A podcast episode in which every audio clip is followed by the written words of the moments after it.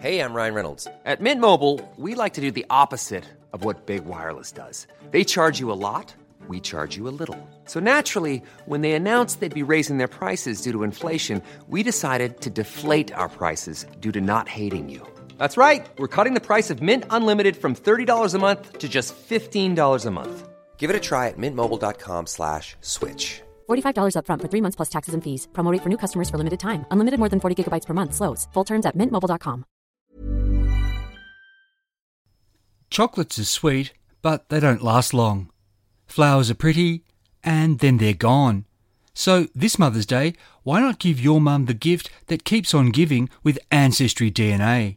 Ancestry DNA is on sale now for $99, a saving of $30. Ancestry DNA won't just tell your mum where her ancestors are from, it can also pinpoint the specific regions within those countries, connecting mum to the places where her story started. Ancestry DNA lets us look back across centuries to see where her family lived and where they moved.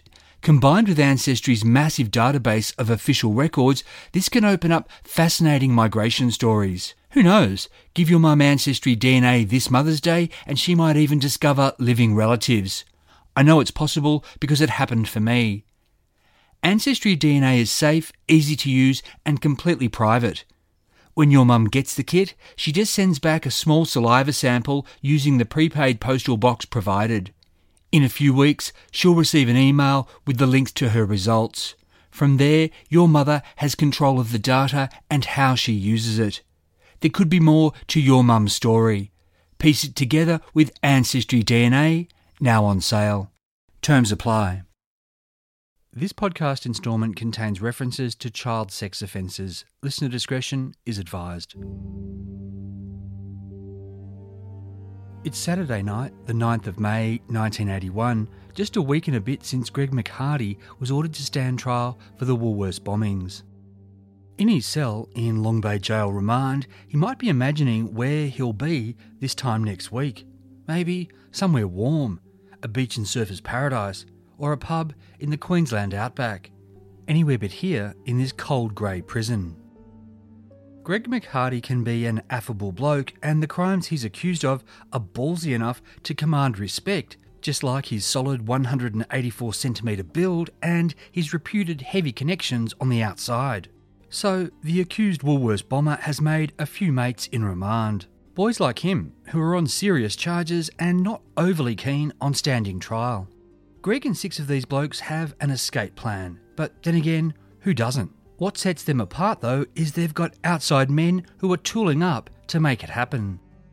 Next Thursday, the 15th of May, some of these crooks are going to come to Long Bay as visitors. They'll bring with them bags of clothes, which remand prisoners are allowed because they're not required to wear jail uniforms. In these bags, the outside men will also have sawn off automatic rifles, and once inside the visitor centre, they'll pull these out and order the guards to drop their revolvers.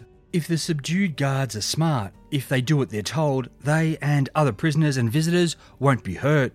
Greg and his crew will do a quick clothing change and exit looking like departing visitors. But if the guards aren't smart, or if some mug tries to be a hero, then Greg and the gang might have to shoot their way out to the getaway car.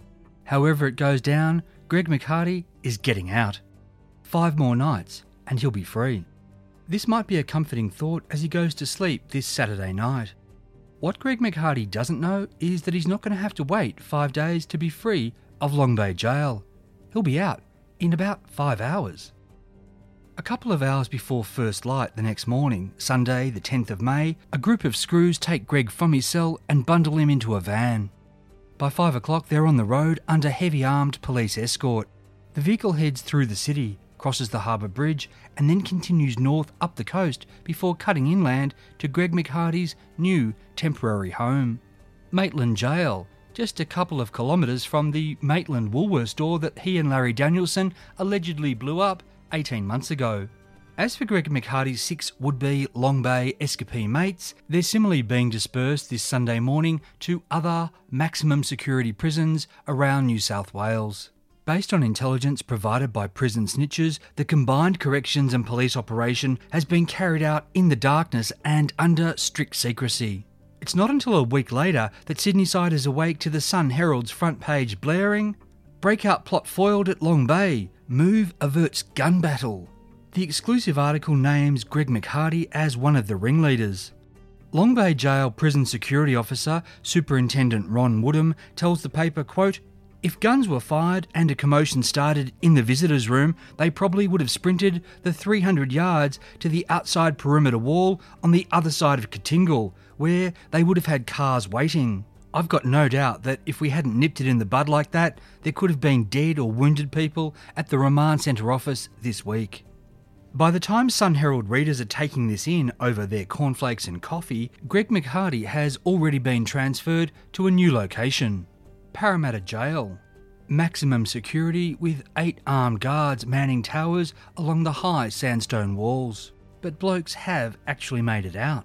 For instance, back in the day, 1971, crooks Les Shepherd and Ray Hoare escaped in a Screws car, only to crash it and be recaptured in nearby Merrylands. More recently, a big attempt saw seven prisoners dig a tunnel for 10 months during late 1978 and into 1979. Their plan was to emerge in the linen service attached to the jail, from which escape would be far easier. But just hours before they were about to break out, one of the prisoners called his grandma to say, See you on Sunday. Thinking her boy was about to be released, Gran called the jail to confirm the details. This doofus's utter stupidity led to the tunnel being found and the escape being all over Red Rover. Far less complicated and far funnier was the prisoner who got out simply by hiding himself in a bread truck. When the vehicle stopped, the jailbird leapt to freedom. Maybe he thought that for a second before nearly landing on a guard and discovering the van's next call had been inside Silverwater Jail.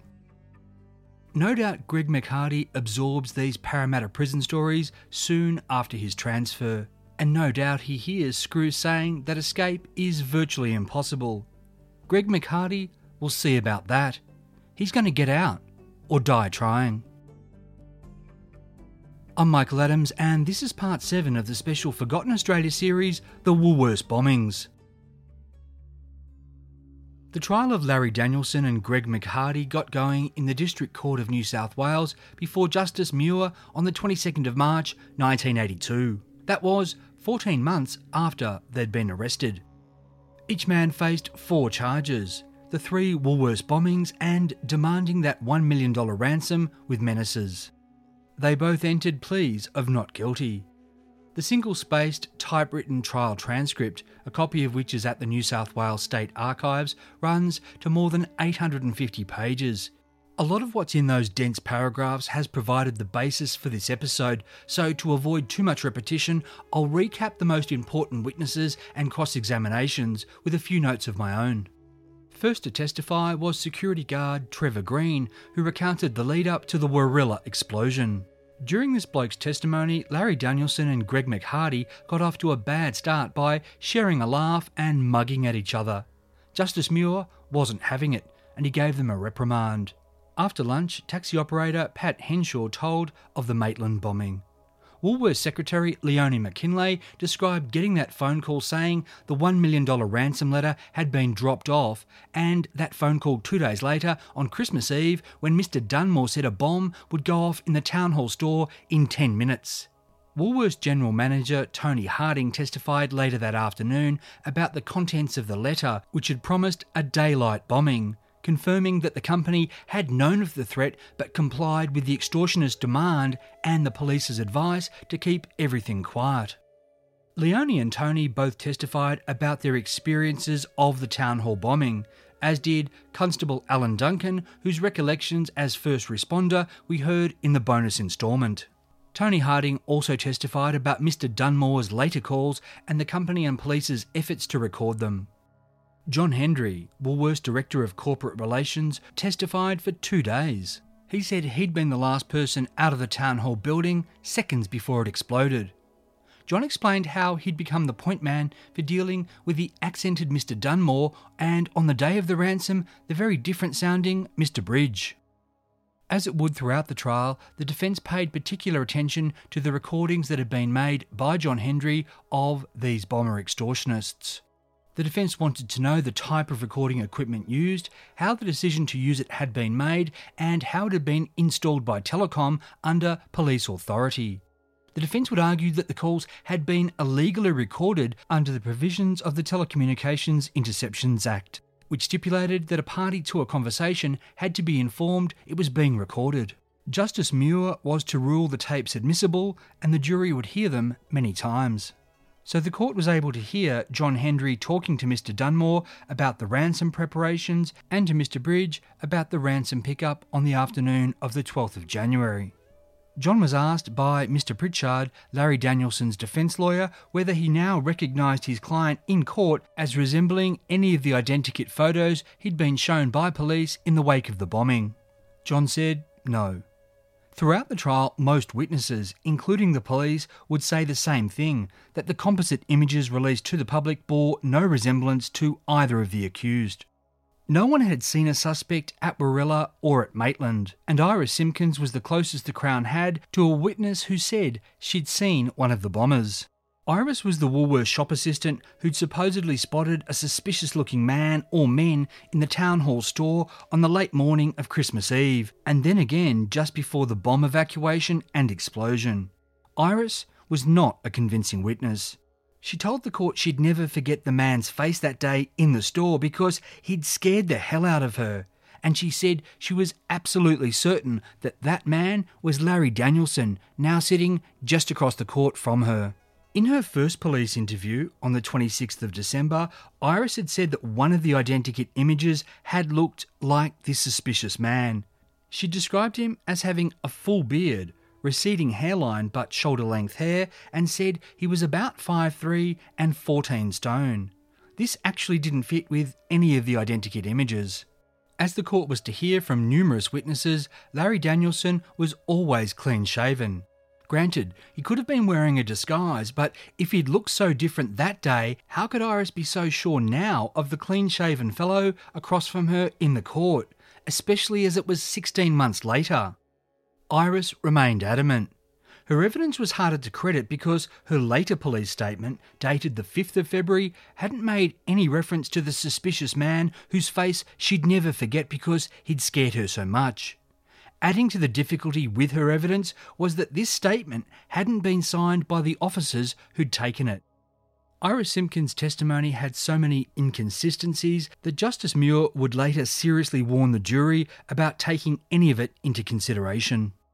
The court heard from the observation squad officers who said they'd seen Greg McHardy at the Rose Bay Hotel on the day of the ransom pickup, and the court also heard from various officers about the retrieval of the ransom from the harbour after Greg's arrest. Senior Constable Frank Buffoni testified about the Taronga Park Wharf stakeout and the moment he'd seen Greg in the scuba gear. Detective Sergeant John Openshaw took the stand on Thursday, the 25th of March, and his testimony was to take two days. The prosecution's questions elicited Detective Openshaw's version of his first two interrogations of Greg McHardy.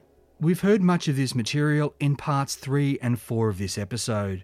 This is the version where Greg first claimed he was Greg Newman and told a tall tale about being hired in Queensland for a hundred grand and hitchhiking down to Sydney with his scuba tanks a few days before the ransom pickup.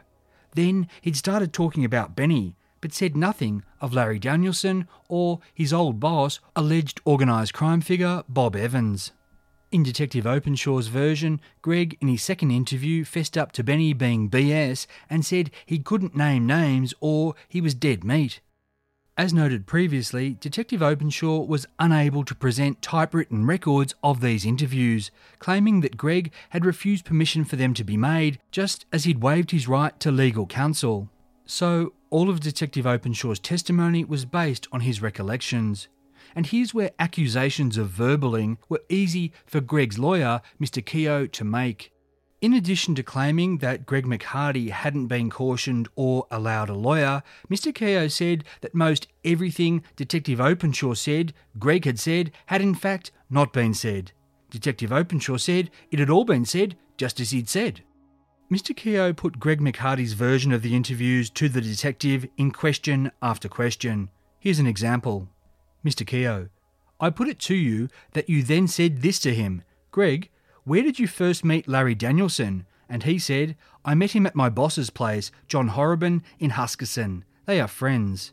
Detective Openshaw's response, Never said that to me. Mr. Keogh, you then said to him, What does Larry do for a living? McHardy said, He's a singer. What do you say to that?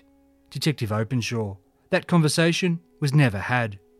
Mr. Keogh, I put it to you that you then said to him, Where does he sing? And McHardy said, At the local clubs in that area. What do you say to that? Detective Openshaw, that was never said.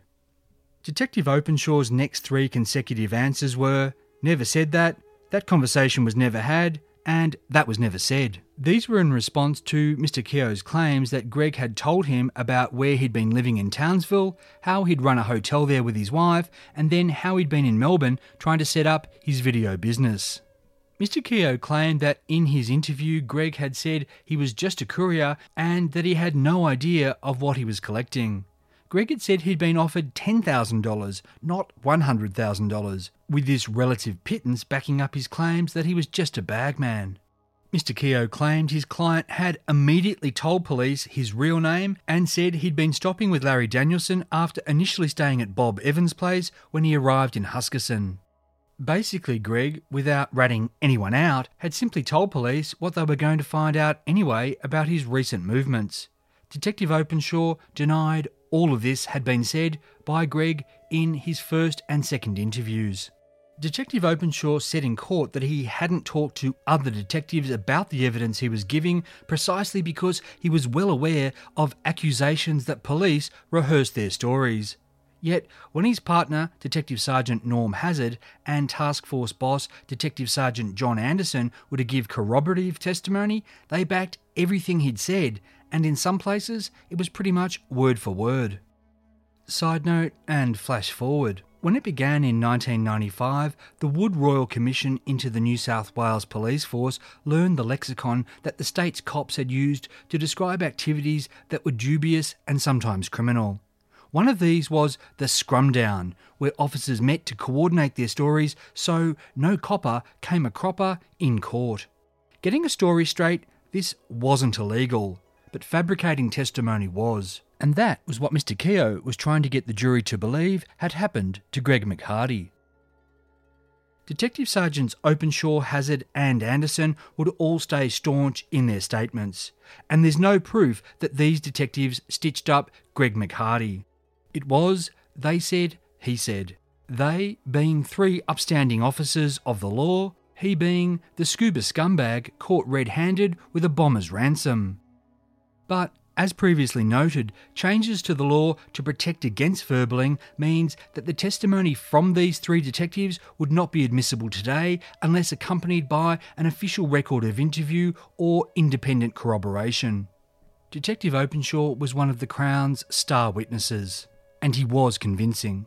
Forty years later, though, it's hard to separate this from the man's future, which included disgrace for his association with Neddy Smith, alleged partner in drug dealing with Bob Evans, and a jail term for a brothel bribery scheme. The court heard from Detective Sergeant Colin Holden about how he'd traced the scuba gear that Greg had been caught wearing in the harbour. He said he'd gone to see Rick Poole at his Coogee dive store at 3:30 in the afternoon on the 14th of January. Rick consulted paper records that revealed the gear had come from the Sea Life store in Huskisson. Detective Sergeant Holden testified that Rick had told him, quote, certain things about the equipment. Presumably, this was a reference to it having been stolen in mid October. But it might have gone further than that. Rick Poole told me recently that he'd said to the police who interviewed him that day, Larry Danielson, he's your man. Rick said he wasn't sure why he said that, it was just a feeling he had. Yet Detective Sergeant Holden testified that it hadn't been until the 20th of January, the same day that Larry was first interviewed, that he'd gone down to the Sea Life store in Huskisson to confirm that the gear had been stolen. Detective Sergeant Holden also testified about the discovery of the underwater propulsion unit the Crown wanted the jury to believe that Larry had stolen from the Dive Trek store in Rushcutters Bay. The court heard from Rick Poole, owner of the Sea Life store, who said he'd employed Larry at the Sea Life Lodge from April to August 1980 and had bought the Tumbledown Dix property with him. While Rick said he'd let Larry go, he didn't mention anything about the man having appropriated money, and he didn't say that he'd claimed to the police that he thought Larry was involved in the Woolworths bombings.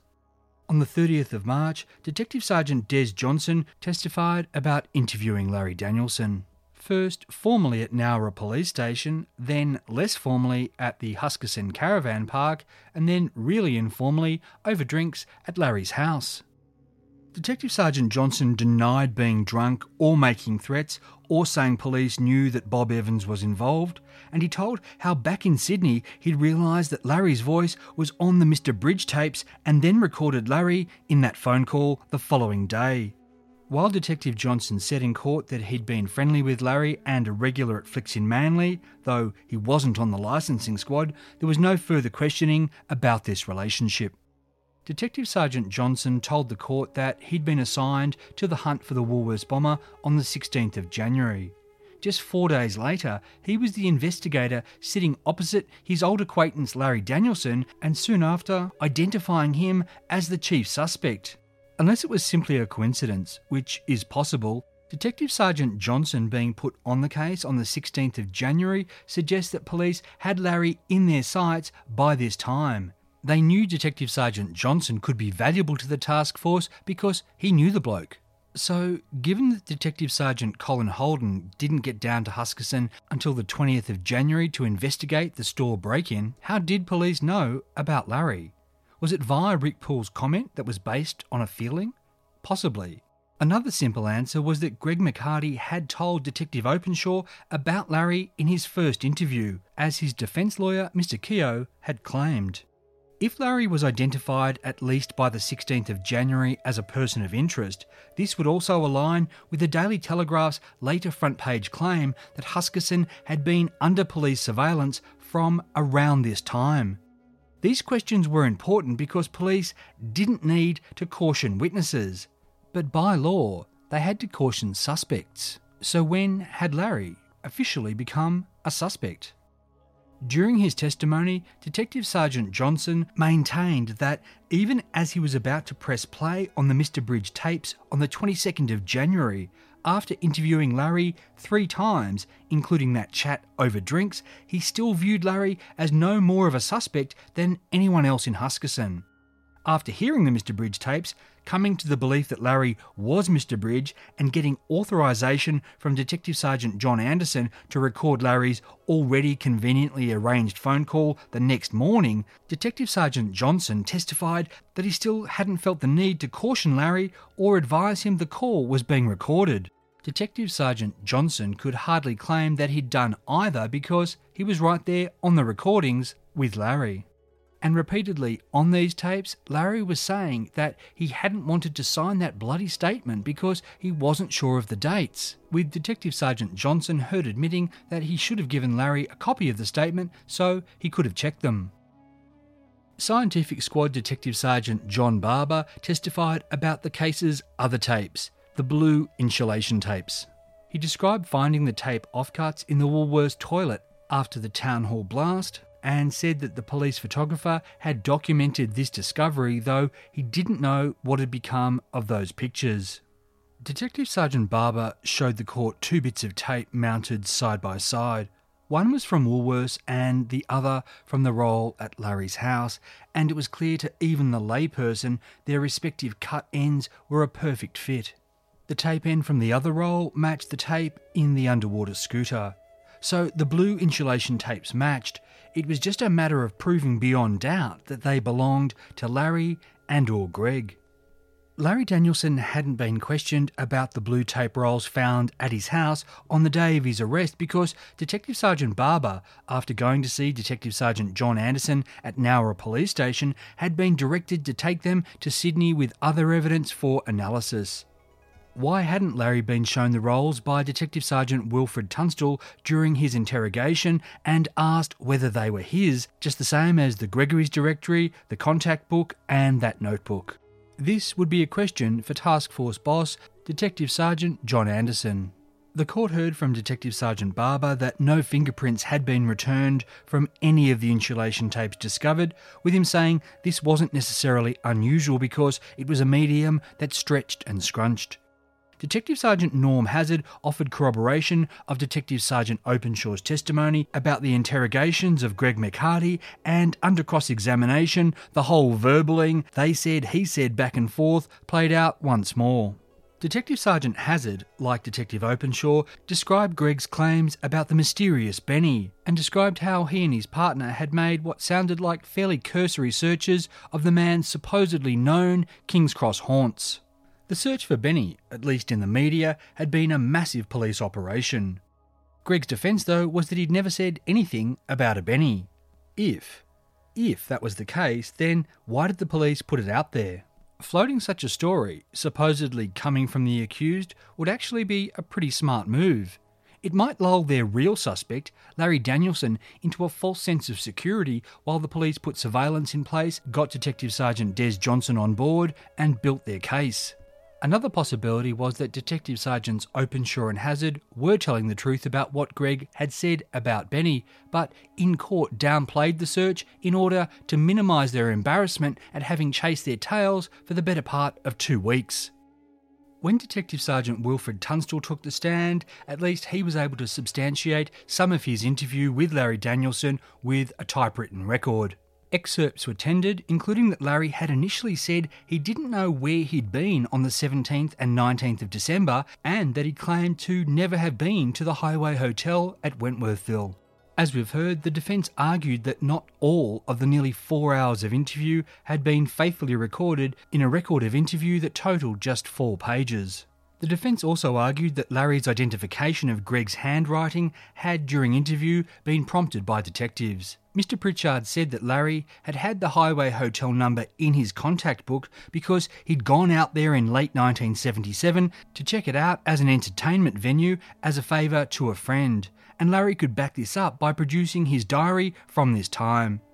As for those notes in Larry's handwriting about the midnight special, this had been Larry jotting down from his faulty memory what Detective Sergeant Johnson had told him about the bombings. These notes, the defence argued, actually prove that Larry wasn't the bomber because he didn't get the details right.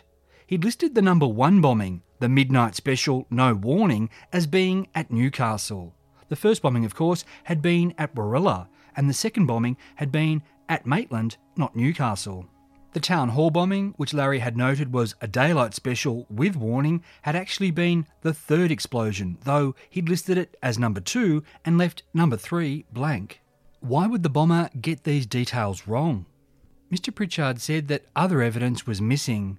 This was a page from the notebook in which Larry had done similar to what Detective Sergeant Johnson had suggested about writing down dates. What he'd done instead was write down the arguments for and against Greg McHardy, his house guest, being involved in the Woolworths bombings. Police accounts in court of what Larry had told them of his movements in December and January made his chronology very inconsistent. And for Larry, much was to depend on proving where he'd been on those dates. Where he'd been when the Warilla and Maitland stores had been bombed where he'd been when the ransom letter was dropped at Woolworths Town Hall and when it blew up two days later on Christmas Eve. Where he'd been on the 7th and 8th of January when the underwater scooter was stolen from the Dive Trek store in Rushcutters Bay, and where he'd been four days later when the ransom runaround and pickup had gone down. Continuing his testimony, Detective Sergeant Tunstall said that on the 9th of February he'd gone to the Central Court area near the cells to see Larry in order to ask more questions, including questions about the blue insulation tape. Larry that day, like Greg McHardy, had refused on legal advice to answer any further inquiries.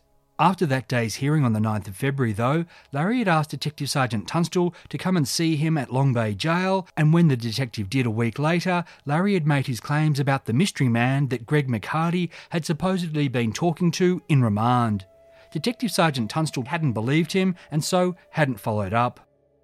John Horrobin testified to say that he thought he'd been the one to introduce Larry and Greg though he told me recently he later learned via the police that they'd met earlier, probably in Queensland some months before. John Horrobin listened to the Woolworths recordings in court and said that Mr. Dunmore sounded like Greg while Mr. Bridge sounded like Larry. He was particularly struck by how Mr. Dunmore often said the words beautiful and fine, which were words that Greg McHardy used a lot in conversation. John Horrobin testified he'd been drinking at the Huskisson Bowling Club on Christmas Eve and he'd seen Larry and Greg there. It wasn't like you could miss Larry that night. While he'd usually been in a tracksuit, on Christmas Eve he was debuting his garish new blue safari suit, and people, including John Horrobin, were taking the piss out of him for it. But according to John, Safari Suit Larry had only been at the club with Greg from about 7pm. With the town hall bomb exploding at 3:25 that afternoon in Sydney, Larry and Greg would have had plenty of time to drive back to Huskisson. Yet Larry's claim was that he'd been in Huskisson and Nowra all day and had been at the Bowls Club with Greg from about 5, so not enough time to blow up a Woolies and drive back. Further, Larry said that his safari suit proved his innocence. That was because he'd picked it up from Fossey's in Nowra on the afternoon of Christmas Eve. Larry had put a deposit on the safari suit three weeks earlier and had been waiting for the trousers to be altered. He'd gone back once and paid the balance, but the trousers weren't ready, so he'd said he'd come back, which he did on Christmas Eve. That meant that the worst crime Larry was guilty of was a crime against fashion. Other Huskisson Bowls Club witnesses said that Larry and Greg had been there on Christmas Eve, but most said they'd only seen them from about seven. The bar manager said he'd seen them sometime after five, which wasn't a lot of help. Local milkman Ross Dickinson's testimony was far more specific. Originally from Mosman in Sydney, he'd known Larry a couple of months by December 1980, and he'd met Greg at one of Larry's shows at the golf club in the middle of that month. While Larry was playing, Ross and Greg had talked about the explosions that could then be heard locally rumbling from where a new pipeline was being laid. Ross and Greg then talked about fishing, always a go to conversation around Huskisson. Next time they saw each other, maybe a few days later, they talked about fishing again.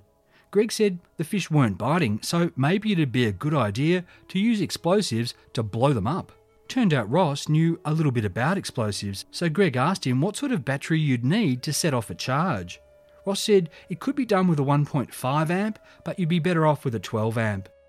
Then Greg asked him where you'd go about getting detonators. Ross said you could buy them in Nowra. As far as testimony went, this was pretty damning stuff. But then came this exchange. The Crown prosecutor asked, quote, Can you recall what you were doing on Christmas Eve 1980? Ross Dickinson answered, Delivering milk. That was in the afternoon. Did you see either of the accused, Danielson or McHardy, on Christmas Eve? Yes.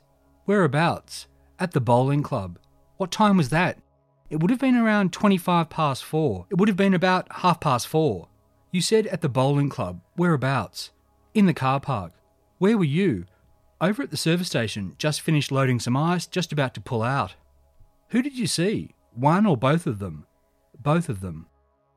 During questioning by the prosecution and then under cross examination from both Mr. Pritchard and Mr. Keogh, Ross Dickinson told the court that Larry had been in that blue safari suit and that he'd been clean shaven.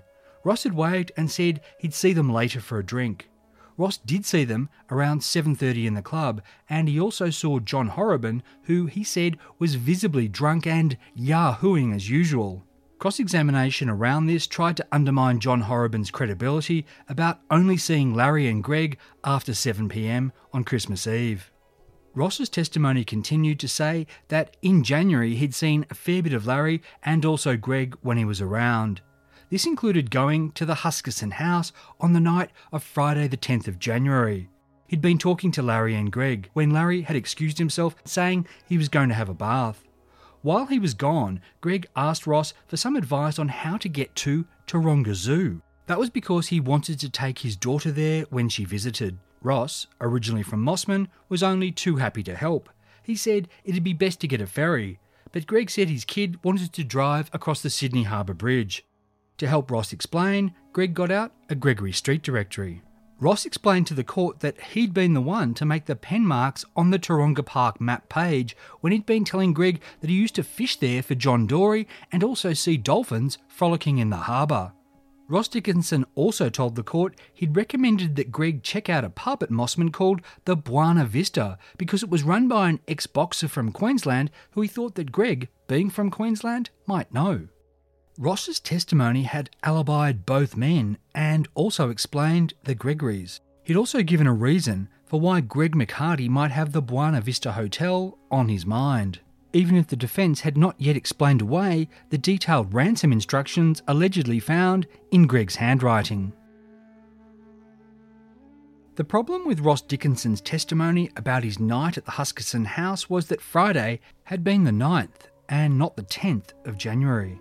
On Friday the 9th of January at 11:43 p.m., as the court would hear from the highway patrolman involved, Larry Danielson had been booked on the Princes Highway for a traffic infringement while travelling south at Sylvania.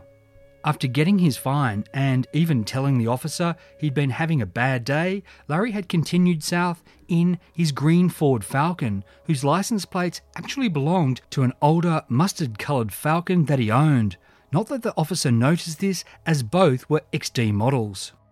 And John Horrobin's wife Robin had testified that Larry had gone to their place at 10am on Saturday, the 10th of January, looking agitated and washed out. She thought he'd been on a booze bender, but Larry had said he'd just driven all the way back from surfers. Robin worried whether he'd be able to play the club that night as scheduled, but Larry had been just fine, ever the popular entertainer. The thing was, though, Mosman man turned milkman Ross Dickinson's evidence about chatting with Larry on Friday the 9th or Saturday the 10th just couldn't be true. With that in mind, how much of the rest of what he'd said to support his mates could be believed? As for the traffic ticket and those two Ford Falcon XDs, the Crown's assertion was that Larry had been booked on his way back to Huskisson from Sydney after that abortive initial attempt to organise the ransom pickup with Woolworths.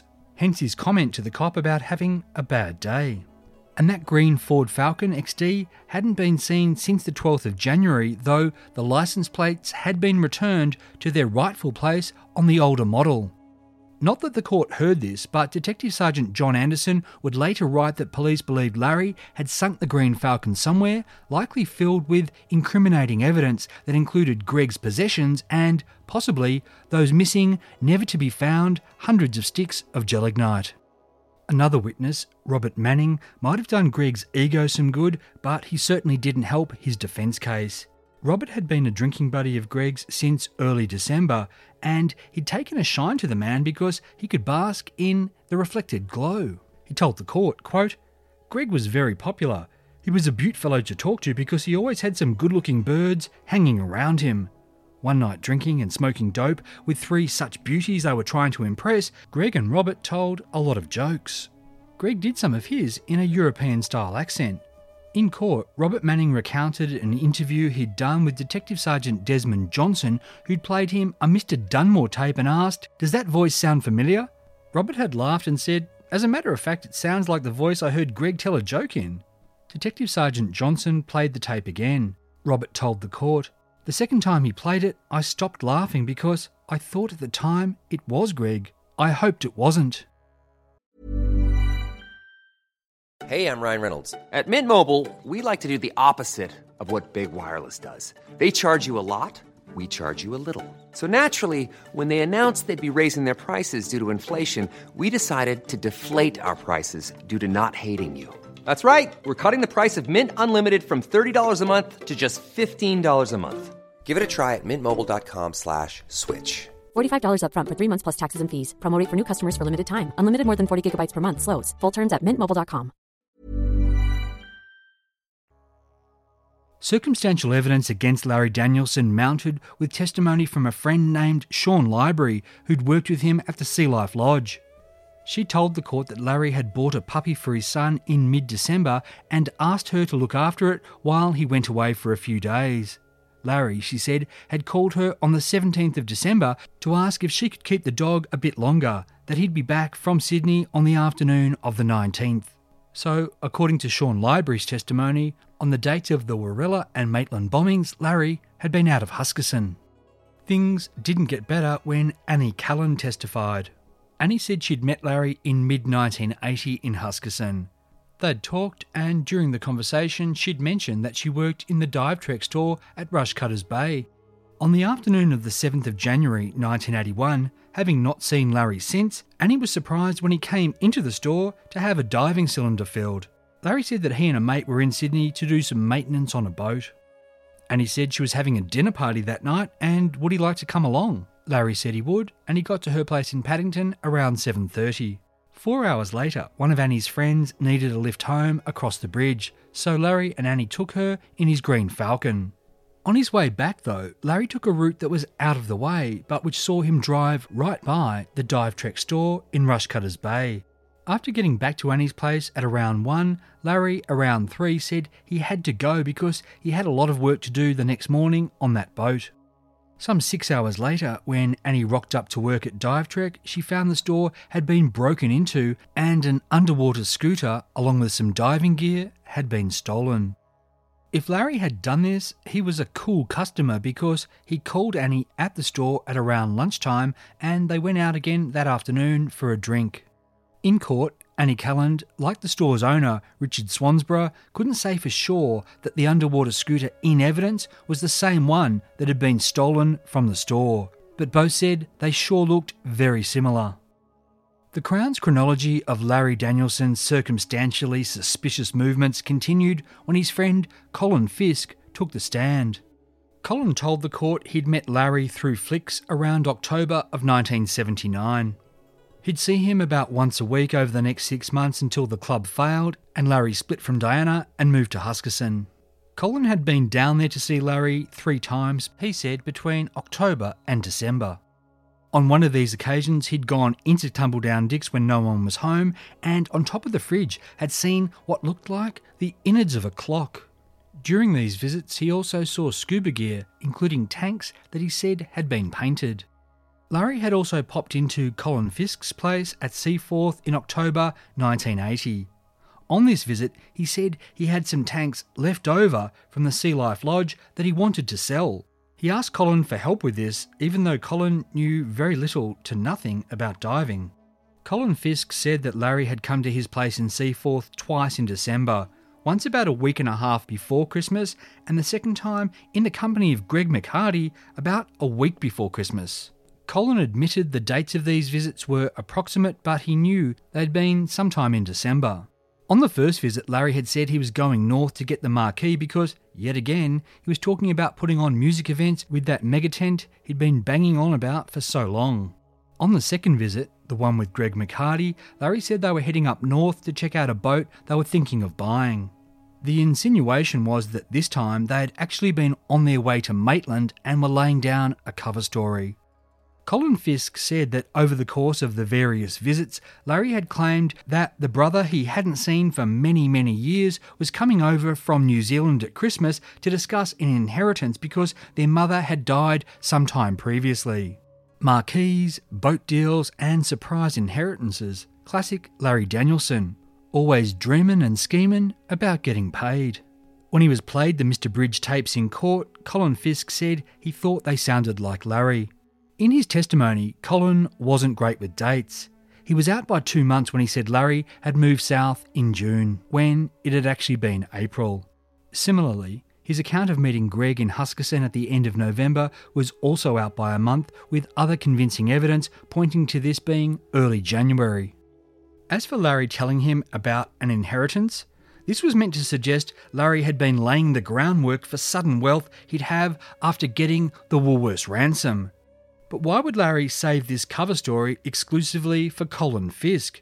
He hadn't put this story out to his Huskisson cronies, who surely would be the first to notice if Larry suddenly started getting around in a sports car. And why would Larry lay down the inheritance story when his mother was very much alive, which police could easily establish with a single phone call? As we've heard, Larry Danielson did tell a lot of yarns, so he could well have said some or even all of these things to Colin Fisk. But there's no doubting they were convenient for the Crown to place Larry with those painted scuba tanks on the road to Maitland with Greg around the time of the bombing and supposedly anticipating a large financial windfall. What about those clock innards which were clearly meant to suggest bomb making activity at Huskisson? Colin was to admit in court that he'd since learned this suspicious looking gizmo was nothing more than a toy that belonged to Chris, Larry's son. The defence cross examination by Larry's counsel, Mr. Pritchard, focused on where Colin Fisk had lived when, in an attempt to poke holes in his chronology. There wasn't much in it, and even reading the transcript, you can imagine the jury members' eyes glazing right over. Yet, they would have sat bolt upright, as would all of Australia, if Larry's defence had at that point had the benefit of a decade's foresight. Then Mr. Pritchard might have put this question to Colin John Fisk Are you a prolific pedophile, able to remain free from charge because you are protected by the police for whom you have for many years acted as a trusted informer? Colin John Fisk had not in 1980 been convicted of the horrors that confirmed him as one of Australia's most notorious child rapists. While we don't know when Detective Sergeant John Openshaw's corruption began, we do know that Colin John Fisk was a prolific sex offender by the time he testified in court about Larry Danielson, with his victims dating back to at least the early 1970s. During that decade and the next, Colin Fisk was part of a sickening pedophile brotherhood, along with soon to be infamous child rapists Robert Dolly Dunn and Philip Bell. These men abused and trafficked underage males and even operated a boy brothel. They got away with it by paying off crooked cops with money that they made from the illegal amphetamine business. During these two decades, Colin Fisk was also relied upon as an informer and a go between for cops and other criminals.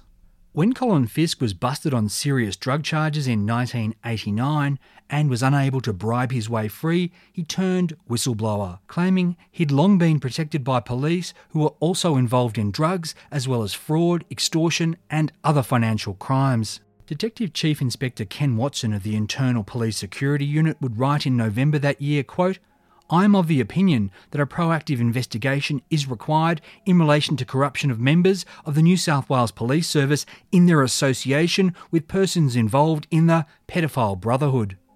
In the years to come, at the Wood Royal Commission into the New South Wales Police Force, Colin Fisk would be a star witness and proceedings would accept much of what he alleged. Colin John Fisk in February 1998 pleaded guilty to 24 charges from his pedophile brotherhood period. He was released from prison in May 2009. Colin John Fisk has, in the past few years, been convicted of child rape offences committed after this release. He's now behind bars with another historic charge brought against him last September. For the record, there's nothing to suggest that officers central to the Woolworths bombings investigation were criminally involved with Colin John Fisk but it is reasonable to assume they relied on him, as did police across Sydney, as a veteran informer with ties to the criminal underworld. Yet all the jury knew of Colin Fisk was that he was a mate of Larry's who seemed to be testifying against his friend somewhat reluctantly. The jury certainly didn't know that Colin Fisk was someone who'd worked for the police and who boasted to other crooks about his powerful friends. They certainly didn't know him as one of Australia's most vile child sex offenders or anything of the circumstances under which he'd been allowed to commit his crimes. The trial continued, Larry's defence taking a hit when Wendy Gill testified. She was a shop assistant at Fossey's in Nowra and she said that Larry had paid for and taken the blue safari suit on the 12th of December, contradicting his Christmas Eve alibi claim. Wendy Gill was a believable witness and she was sure of this date. Larry's brother Alan Bradford testified that during their reunion in September 1980, Larry had asked him to sell underwater gear through his sporting goods store. Alan had sold two scuba tanks, giving the rest of the equipment back to Larry. From the defence's perspective, the significance of this was that Larry had been selling diving gear before the 15th of October Sea Life store break in. Why, if he had this equipment, would he have needed to steal from the store to pass the goods to Greg McHardy? Alan Bradford said that he and his family had stayed with Larry in Huskisson for eight days from Boxing Day. Most days, he and his family spent at the beach with Larry, and Greg was often with them. But Alan and his wife Maureen testified that Larry had gone to Sydney twice with Greg during this time. Alan was a little fuzzy on the dates and times, but Maureen was absolutely sure that one of these days had been New Year's Eve, with Larry and Greg gone before the Bradfords awoke and arriving back to Husky at around 7 that night. This was the day that Mr. Dunmore had called Woolworths at 4:10 p.m. and given John Hendry more time to get the ransom together. Karen Turner, Greg's girlfriend from Townsville, testified that she'd come to Huskisson for a visit from New Year's Eve. She said she'd last seen Greg when he'd left Queensland in October, and they'd arranged on the phone for her to fly to Sydney and then get a train to Nowra on the 31st of December. But when she'd arrived there, Greg wasn't there to pick her up people took pity on her and dropped her to Greg's place. Except it wasn't Greg's place. He hadn't told her that he'd moved in with Larry. So Karen met Bob Evans, who gave the poor girl a lift to Tumbledown Dick's. In her time at the house, she met Larry's brother Alan and also Colin Fisk, who popped in for a visit. Karen confirmed that they all spent a lot of time at the beach, and she'd seen Larry's diving equipment on some of these occasions. Karen's testimony about Greg not being there to pick her up on New Year's Eve in Nowra went a long way to confirming that, as Robin Horrobin had testified, he and Larry hadn't been back in Huskisson until about 7 that night. Detective Sergeant Frank Kamer, who'd already testified about the ransom runaround, took the stand again to tell of his part in the search of Larry's house and how he, like so many other police, had heard the Mr. Bridge tapes and identified the voice as belonging to Larry. By the 7th of April 1982, Task Force boss Detective Sergeant John Anderson was giving evidence. He corroborated Detective Openshaw's testimony about Greg's interviews, from the Benny story to the story of the $1 million deal he was supposedly negotiating with 20th Century Fox. Regarding the rolls of blue insulation tape found in Larry's house, Detective Sergeant Anderson admitted he hadn't given them to Detective Sergeant Tunstall so he could ask Larry about them and had let Detective Sergeant Barber take them to Sydney for analysis. Detective Sergeant Anderson said in hindsight this might have been an error, but at the time he hadn't attached particular significance to the rolls, thinking they were just more evidence to be processed. However, Detective Sergeant Anderson also acknowledged that when Detective Sergeant Barber had come to the Nowra police station with the tape, this scientific squad officer had been delighted with his find. The defence argued this showed that Detective Sergeant Anderson had realised the tape's potential significance. During this part of the trial, Larry made an outburst at one of Justice Muir's rulings, and this disturbance led to a warning to him from the judge in the absence of the jury. When proceedings continued, Mr. Pritchard showed the court police running sheets relating to the town hall bombing. These had been made on the 24th of December and they contained no record of blue insulation tape being found then in the first floor men's toilets.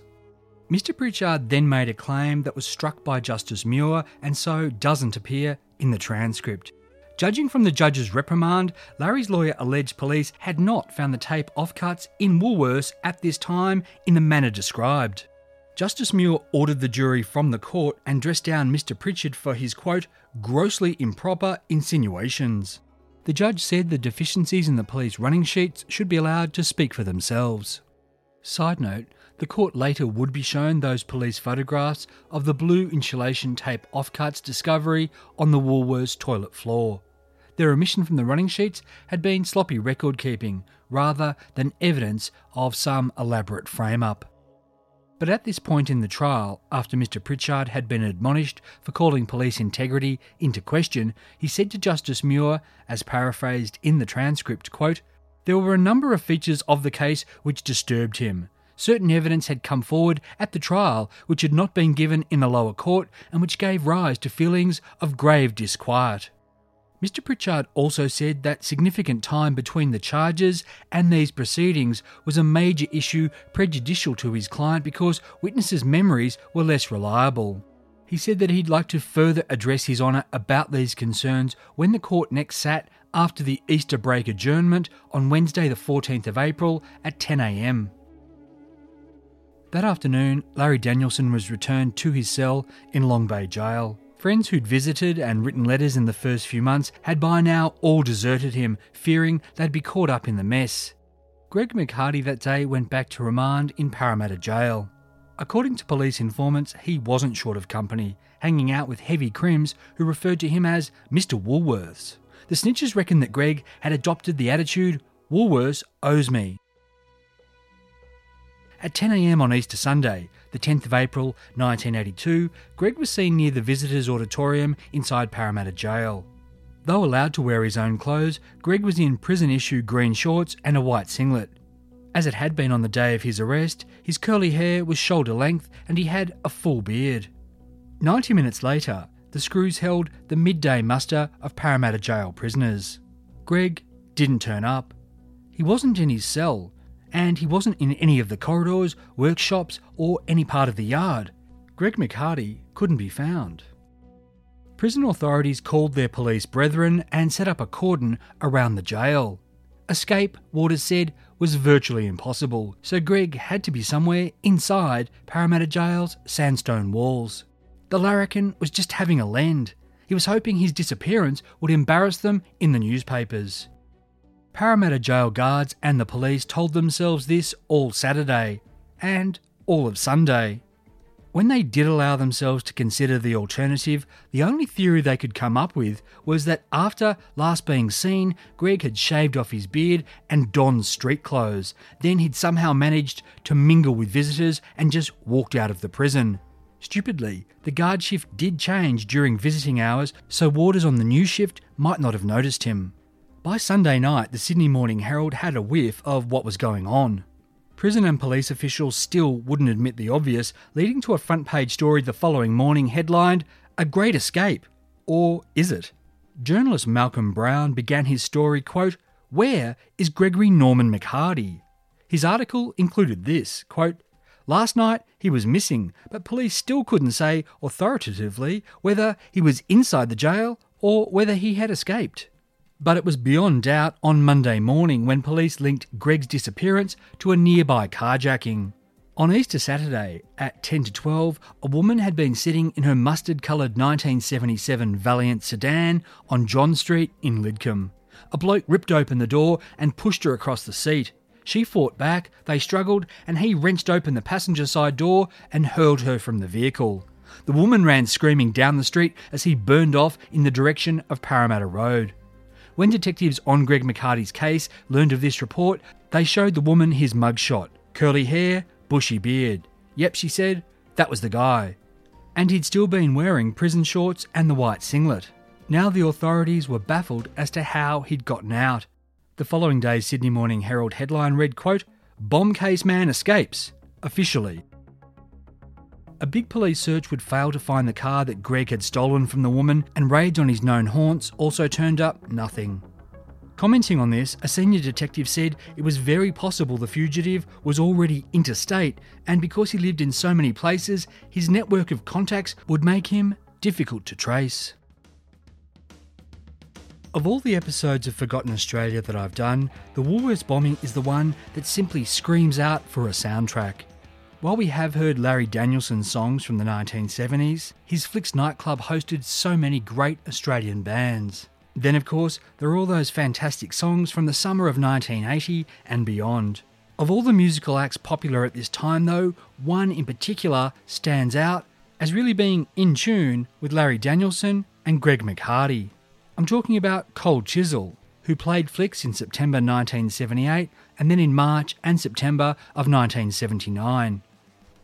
Their hit album East was released in June of 1980 and it featured several tracks that songwriter Don Walker had penned after the band had played jail gigs and he'd become slightly obsessed with crims and prisons. Songs from the huge selling and long charting East were everywhere when Larry and Greg were allegedly planning and carrying out their crimes, and the songs had remained popular during the entire span of their long incarcerations. Standing on the outside, it was about a would be crim looking for a cash score that would buy him the good life. Four Walls was about life in a jail cell and a prisoner going crazy even though he's only into his second year just like Larry and Greg were at the time of the trial. Yet by Tuesday, the 13th of April 1982, Greg McHardy's life was really, really like a third song from East. The track's called Tomorrow. It's about a bloke in Parramatta Jail who has to make a decision. he's looking at 20 years inside, just as Greg would be if he was convicted. The prisoner in the song risks death to escape, knowing he's going to have to live the rest of his life on the run. When the song starts, it's three days since he's broken free from Parramatta Jail. Newspapers are printing his name, and the cops have him in their sights. Per the title, this anti hero doesn't want to know about tomorrow. Don Walker might as well have written a song about Greg McHardy, not least because tomorrow, tomorrow at 10 in the morning, the Woolworths bombings trial was set to continue. But the cops and the judge and the lawyers and even Larry Danielson, they could all go to hell because Greg McHardy was gone. Long gone. I'm Michael Adams, and you've been listening to part 7 of the special Forgotten Australia series, The Woolworths Bombings. The next instalment is on the way, and in it, we're going to hear about how Greg really escaped and how he ended up right under the noses of the police. If you're a fan of Forgotten Australia, I'd love it if you could let me know by leaving a review and rating at iTunes or wherever you get your podcasts. Forgotten Australia is written and produced by me in the Blue Mountains of New South Wales on land traditionally owned by the Gundungurra and the Darug people. As always, thanks for listening.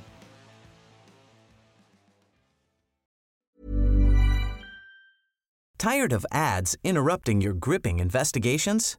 Good news. Ad-free listening is available on Amazon Music for all the music plus top podcasts included with your Prime membership. Ads shouldn't be the scariest thing about true crime. Start listening by downloading the Amazon Music app for free or go to amazon.com slash true crime ad free. That's amazon.com slash true crime ad free to catch up on the latest episodes without the ads.